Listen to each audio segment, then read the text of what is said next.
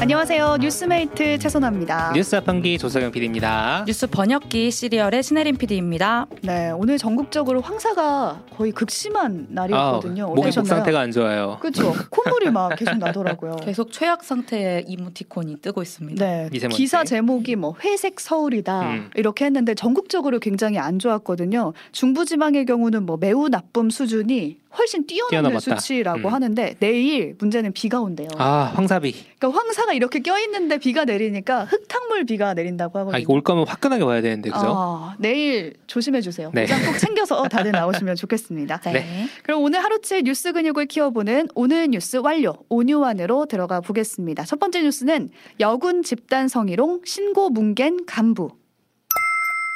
아 공군부대에서 일어난 일이죠. 네, 여군들의 정보를 놓고 집단 성희롱 사건이 일어났는데 이거를 이른바 신속 노트, 음. 어, 계집 노트 사건 이렇게 부르더라고요. 군대 다녀오신 어, 신속 노트. 분들은 신속노트란 말 익숙하실 거예요. 아, 이 뭐예요 이게? 이게 이제 당직 근무자들이 사용한다고 이제 기사에 나왔는데 음. 뭐 안내 사항이나 근무 표현 담당 업무. 근데 모든 업무의 인수인계 신성이란 말을 씁니다. 아, 아. 그래요. 네, 그렇게 그래서 쓰는 이 거예요. 신속 노트를 사용하는데 군대 내에서 음. 이 노트에 그런 인수인계를 위한 내용이 아니라 음. 2021년 11월부터 지난해 7월까지 여군 간부들을 성희롱한 내용들이 그러니까 팔 적혀 개월이에요? 있었던 팔 개월. 거예요. 그런 걸 어떤 방식으로 뭐 써놓은 거예요? 네, 지금 저희가 자료를 보내드 보여드리고 있는데 유튜브 통해서 궁금하신 분들은 오뜨밀 유튜브 채널로 들어오시면 되겠고요.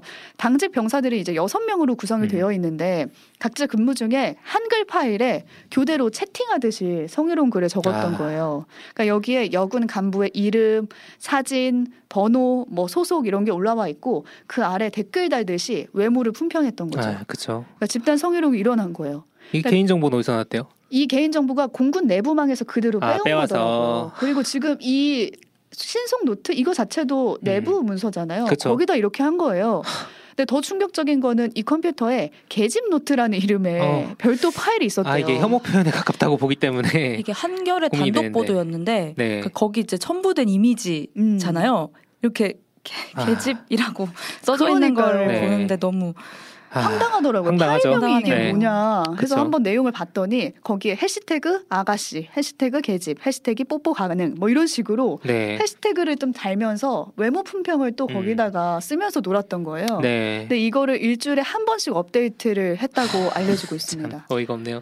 아, 이 사건이 알려지고 나서 부대 차원의 조치가 있었는지 네. 저는 이 기사를 보면서 그 부분이 가장 궁금했거든요. 아니 지금 네. 8월까지 했다는 거 아니에요? 7월까지 그렇죠. 했다는 거 아니에요? 지난해. 꽤 오랜 기간 네. 이런 일이 있었던 거거든요. 근데 신고자가 첫 신고를 3월에 했거든요. 그렇죠. 지난 음, 3월에. 네. 근데 신고자한테 오히려 자신이 피해 당했는지 모르는 사람도 있지 않냐. 음. 이렇게 문제 삼는 일 자체가 2차 가해가 될 수 있다. 아, 2차 가해 개념을 굉장히 오용하고 있네요. 아, 그러니까요. 그러면서 이걸 삭제하는 게 좋겠다라는 아. 식으로 회유를 했다고 하더라고요. 네.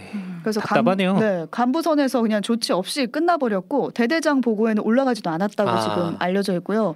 취재가 이렇게 들어가니까 한겨레에서 음. 보도를 했다고 했잖아요. 네. 그제서야 이제 공군이 간부 두 명을 징계 입건했고 음. 추가 조사에 들어갔다고 합니다. 아, 이게 하필이면 또 어제가 고 이, 이해람 중사 음. 네. 이주기였죠. 이해람 중사 사건 뭐 모르시는 분들도 있을 수도 있으니 음. 이제 조금만 설명드리면 2년 전 일어난 음. 네. 일이에요. 이렇게 회식 끝나고 차량에서 선임한테 이제 추행을 아, 성추행을 당한. 당한. 근데 이것도 공군이었던 거죠. 네. 네. 근데 그 전에도 사실 추행이 있었고 음. 계속 이제 신고를 했는데도 다 묵살 당하고 오히려 어, 2차 가해를 당하고 그래서 결국에는 이제 자살로 음. 끝난 그렇죠. 사건이었는데 아직도 영안실에 있습니다. 있어요. 네, 그리고 맞아요. 아버님은 아직도 빈소에 있고. 그렇죠. 네. 근데 이주기가 어제였습니다. 그 음. 이게 군대 내에서 이런 성희롱 사건이 좀 나아진 줄 알았는데 음. 나아지지 않은 것 같더라고요. 그러니까 실제로 이제 그 조사가 계속 나오고 있어요. 음. 실제로 성희롱 피해 경험이 있다는 여군들이 뭐 작년 시- 재작년 10월이네요. 국방부 조사했을 땐 32%. 그러니까요. 남성 같은 남성보다는 4배가 많다. 음. 뭐 이런 것도 있고 처벌이 잘 안 되니까. 그러니까 요 음. 지금 성폭력 문제가 반복되는 이유로 언급이 되는 게 지금 지적되는 게 네. 처벌 측면이거든요. 음. 지난 2월에 보도된 내용을 보니까 후배 여군을 상대로 성폭력을 저지른 현역 군인이 있었는데 징계로 강등 처분을 받았어요. 음. 근데 가해자가 아니 나는 불복한다 여기 인정하지 못해 강등 했더니 징계 수혜를 강봉으로 내려버렸어요. 강봉. 강등에서 간봉으로 네. 이건 큰 차이가 있죠. 좀 이래서야 뭐 군대 내 성폭력이 해결될 수 있을까. 네. 이 신속노트 사건도 취재가 들어가서야 뭔가를 해보려고 한 거잖아요. 음. 근데 참고로 후속 취재를 보니까 지금 가해자들은 다 전역 전역을 했다고 하네요. 아, 음. 네. 그런데도 수사를 들어가고 있다고 하니까 네. 아, 지금 전역 했다면 그래도 불안해해야 됩니다. 지금 그렇죠. 끝까지 잘못하면은 처벌해야죠. 처벌받는다. 네. 자, 다음 네. 뉴스로 그럼 넘어가 보겠습니다. 월세 대신 관리비 인상 꼼수 막는다. 월세 내리고 갈- 관리비를 올리는 집주인 꼼수 뭐 이런 거 있었죠. 말씀하시는 거죠? 네, 맞습니다. 그러니까 세입자를 보호하는 임대차 3법이 음. 시행이 되면서 계약을 한 차례 연장을 하면 최대 5%까지만 올릴 수 있잖아요. 맞아요. 어, 그러니까 집주인들 입장에서는 아, 월세 못 올리네. 그러니까 관리비를 올려야겠다. 굉장히 뭐 이런 게 다 있지라는 싱크빅도 이런 해버린 싱크빅이 거예요. 없어요. 무슨 관리를 더 해줄까에 대해서 그렇죠. 세입자는 어, 생각을 하게 되죠. 그렇죠. 근데 그냥 월세 대신 관리비를 올리는 거예요. 이걸 네. 막겠다는 게 오늘 국토교통부에서 나온 얘기고 이걸 어떻게 해서 막을 수 막냐. 있는지 네. 이게 궁금한 건데 관리비 내역을 투명하게 공개를 하겠다 이게 골자입니다. 의무적으로 얼마다 음. 얼마다. 네. 두 분 관리비 얼마씩 내시나요? 저는 5만 원. 그냥 공과금 5만 내요. 오 관리비 네, 없어요? 관리비 따로 아 있긴 있어요. 생각해 보니까 음. 엘리베이터 관리비만 있었고 저희는 아, 어, 저희는 그래도- 청소를 하는 명목으로다가 그러니까 아. 5만 원. 어떤 명목인지 알고 계시네요, 두 분. 네, 네, 네, 그렇죠, 그쵸. 저는 합리적인 것 같아요. 음, 네 저희도 나머지 공과금 다 제가 네. 내거든요. 근데 막 15만 원씩 내는 친구들도 많아요. 그쵸. 그러니까 계약을 하고 났는데 어, 관리비가 15만 원입니다. 그렇죠. 그쵸. 이렇게 네. 해버리면 그렇죠. 오피스텔은 뭐. 당황스럽거든요. 근데 월 10만 원 이상의 관리비를 요구하려면 이제는 세부 내역을 의무적으로 표시를 하라는 거예요. 그렇죠. 음. 여기에 대상이 되는 곳이 50세대 미만의 공동주택이나 다가구, 음. 뭐 오피스텔 이런 곳인데 여기는 원래 관리비에 대한 별도 규정이 없었다고 아, 그러니까 하더라고요. 맘대로 네. 그러니까 그냥 맘대로 책정을 하고 집 계약하고 나서야 "헉, 여기 15만 원이었어 이렇게 알게 되는 거죠. 그럼 이제 세세하게 알 수 있는 거예요? 네, 우선은 온라인 중개 플랫폼 같은 경우에는 당장 다음 달부터 시행이 될 수 음. 아. 있는데요. 그래서 매물 검색해서 이제 눌러보시잖아요. 네. 그럼 그 밑에 수도는 얼마, 인터넷은 얼마, 뭐 이렇게 세세한 음. 내역이 나오고 그래서 관리비가 얼마 음. 이런 식으로 그러니까요. 입력을 하게 된대요. 아, 이게 그동안 안 됐다는 게 되게 근데 이상해요. 이거 안 저는. 지키면 어떻게 돼요? 이거 처벌 있어요.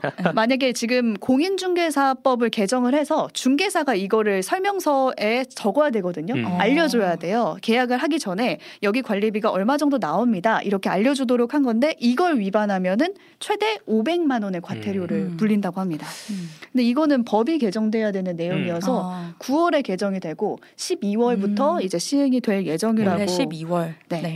알려지고 있어요. 불투명한 관리비를 하는 곳에는 들어가지 마시기를 추천을 해드립니다. 처음부터 아무리 집이 좋아도 바래들이시느라. 네 또 다른 걸 올릴 수도 있잖아요. 그렇죠. 관리비가 네. 그렇죠. 막히면 또 다른 걸 올릴까봐 또 이런 것도 걱정이 되는데 원희룡 국토부 장관이 한 말이 있어요. 이번 조치로 관리비가 제 2의 월세로 악용되는 구조를 차단하겠다. 음, 차단될 수 될수 있을지. 있을지. 네, 봐야겠습니다. 다음 뉴스 가보겠습니다. 알아보기 힘든 송글씨 수업 늘어날까? 송글 씨. 송글 씨 수업. 네. 송글 씨 사실 저 많이 안 써요. 네. 글씨 잘 받아야 되나? 잘 쓰시는 편인가요? 제가 해림 PD 송글씨를 본 적이 없어요. 생각해 보니까. 아, 제 저는 글씨 좀- 본적 있어요? 저는 네, 좀잘 본 적 있는 것 같아요. 아니 해림 PD 송글 씨는 컨텐츠에 들어가 있어요. 시리얼 네, 영상 시리얼 영상 보시면은- 보고 네. 보시면은 송글 씨가 많아요. 음. 그거 다 제 글씨입니다. 아. 저는 글씨를 너무 음. 못 써서 안 씁니다. 네, 웬만하면 다 타이핑하고. 안 써요. 그러니까 이게 안 쓰다 버릇하니까 더 못 써지는 것 같은데 실제로 지금 초중고 학생들이 그렇대요. 음, 악필이 악필이 많죠. 많다라는 음. 얘긴데 중고등학교 올라가면 수행평가 때 우리가 수, 그 글씨를 글씨 써내죠. 손수 써야 되잖아요. 근데 선생님들이 여기서 어려움을 겪는 거예요. 음, 채점이 힘들다. 채점이 힘든 거예요. 그래서 교사들 말로는 학생 3명 중에 한명은 글씨를 알아보기조차 아. 어렵다라고 하거든요. 안 써버릇하니까요. 그러니까 아, 스마트 요즘에는 기기를 많이 쓰니까 아무래도 그런 거겠죠. 음. 맞아요. 요즘은 네. 뭐 스마트폰도 많이 쓰고 태블릿 PC도 많이 쓰고 지금 관련 자료 보내드리고 있는데 네, 알 수가 없는 알 해석이 수 없어요. 필요합니다. 절대 알 수가 없어요. 이런 글씨를 수행평가 때 쓰니까 어려운 거예요. 그래서 이걸 보다 못한 한 학교가 정규 수업 시간에 손글씨 수업을 열었습니다. 그러니까 이해됐습니다. 그러니까 과목에 손글씨가 있는 거예요.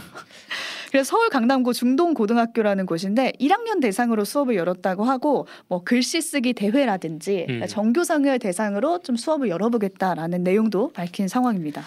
근데 생각해 보니까 이거 댓글이 궁금합니다. 네, 저는 이 궁금해요. 수업에 대해 어떻게 이 수업에 생각하시는지. 대해 어떻게 생각하는지 의견들 보내주시면 좋을 것 같아요. 그러니까 수학, 과학 이런 자석으로 우리가 과목 이렇게 표시했었잖아요 학교 네. 다닐 때 거기에 손글씨가 있는 거예요. 그러니까요. 오늘은 사교실엔 손글씨야. 손글씨야. 예, 연필 준비해서 가는 거죠. 다들 손글씨를 잘 써야 된다고 생각하십니까? 전 제가 좀 꼰대 같기도 한데 네. 언론고시 때 네. 저희 뭐 논술이나 장문할 때 손글씨 손글씨로 뭐 쓰죠. 예뻐야지 뽑힌다 막 이런 네, 맞아요. 얘기도 있고. 그래서, 그래서 저 안 뽑힐 줄 알았어요. 그럼 잘 못 써도 되는 거네요? 아, 열심히 썼죠. 아 음, 그때만큼은 잘 썼다. 네. 아무튼 이제 보니까 이렇게 의견들 많이 보내주시면은 저희가 오늘 또 댓글 읽는 시간에 많이 읽어드리도록 하겠습니다. 네. 마지막 뉴스는 하나뿐인 학폭 피해 지원 시설 폐쇄. 아, 이 해맑음 센터라는 키워드로 이제 뉴스를 보신 분들 계실 수도 있을 것 같아요. 네. 해맑음 센터가 수료식을 열렸다는 건 음. 뉴스인 건데 뉴스. 해맑음 센터가 일단 뭔지 알아야 될 것 같아요. 여기가 전국에 딱 하나 있는 기숙형 학교 폭력 치유 전문 기관이래요. 음. 대전 안에 있는데 시도교육청 위탁을 받아서 운영이 되고 있고 운영하고 있는 사람들이 누구냐면 학교 폭력 피해자 가족 협의회가 아. 아, 피해자 가족이 직접 당사자들이 네, 네. 이 센터를 운영하고 있었어요. 10년 동안 운영이 됐는데 학폭 피해자 300여 명이 여기서 생활을 하면서 상처를 치유했다고 하고요. 여기가 좀 다른 점은 가해자 없이 오로지 피해자만 음. 입학을 할 수 있는 그런 센터라고 하더라고요. 근데 여기서 좀 치유를 하고 학교로 돌아간 경우가 95%. 음. 그러니까 어느 정도 실질적으로 아- 아이들한테 도움이, 도움이 됐던 되는 거죠. 거예요. 음, 근데 이게 근데- 폐쇄됐다는 거네요. 네, 왜 갑자기 폐쇄가 된 거죠? 저도 그게 대체 도대체 무슨 일이 있어서 폐쇄가 된 건가 하고 이유를 충분히 이유를 좀 찾아봤는데 좀 황당했던 게 충분히 해결될 수 있는 문제였어요. 그냥 단순히 건물이 낡아서 안전상의 문제가 있다. 아. 이게 폐쇄 음. 이유였어요. 음. 그래서 안전 진단을 했는데 기숙사 건물이 D등급이 나왔고 수업을 받는 곳이 2등급이 나왔대요. 네. 또 옮기면 되는 거 아니에요? 어 그러니까요. 저도 그러니까 이게 거기서 수업하라고 하면 안 되죠, 사실. 그렇죠. 네. 안전에 위험한 건안 되죠. 위험하니까. 네. 근데 옮겨줘야 될 거 아니에요. 옮기면은 해결될 일이잖아요. 네. 근데 교육부가 일단은 16일에 지난 16일에 퇴거 명령을 내려서 눈물의 그 수료식이 열렸던 거고 음. 그 센터 측에서도 이게 안전 진단으로 위험하다는 게 나오니까 얼한몇 해 전부터 계속 음. 얘기를 했대요. 우리 이전하게 해달라. 네. 근데 결국에는 이제 그게 안 됐던 거예요. 네. 음. 자, 지금 어떻게 되는 거죠, 그러면? 그러면 생활하는 거기 학생들. 생활하는 학생들은 그냥 눈물의 후- 수료식 하고, 하고, 뿔뿔이 흩어지는 흩어진대요? 수밖에 없는 거예요. 어, 거참. 보니까 교육 당국이 뭐 대책으로 이전 부지를 좀 내놓긴 했는데 이게 다. 다 그것도 이미 낙후돼서 안전 문제가 맞아요. 우려되는 곳이라고. 아, 그 화면에 찍어온 예. 뉴스가 있어서 저도 봤는데 폐교 부지 세 곳이었고 이미 너무 낙후돼 있었어요. 음. 그러니까 이 똑같은 문제가 또 발생할 수 있는 곳이고 버스도 두 시간에 한 번씩 열- 온다고 하거든요. 아, 이거 그냥 네. 어떻게 다녀요, 애들이? 애매하죠. 이게 사실 그 정부에서는 학폭 대책이 강한 처벌, 네. 엄벌주의 이제 이렇게 네. 한다는 게 정확하게 뭐냐면 돈 쓰기 싫다는 거거든요.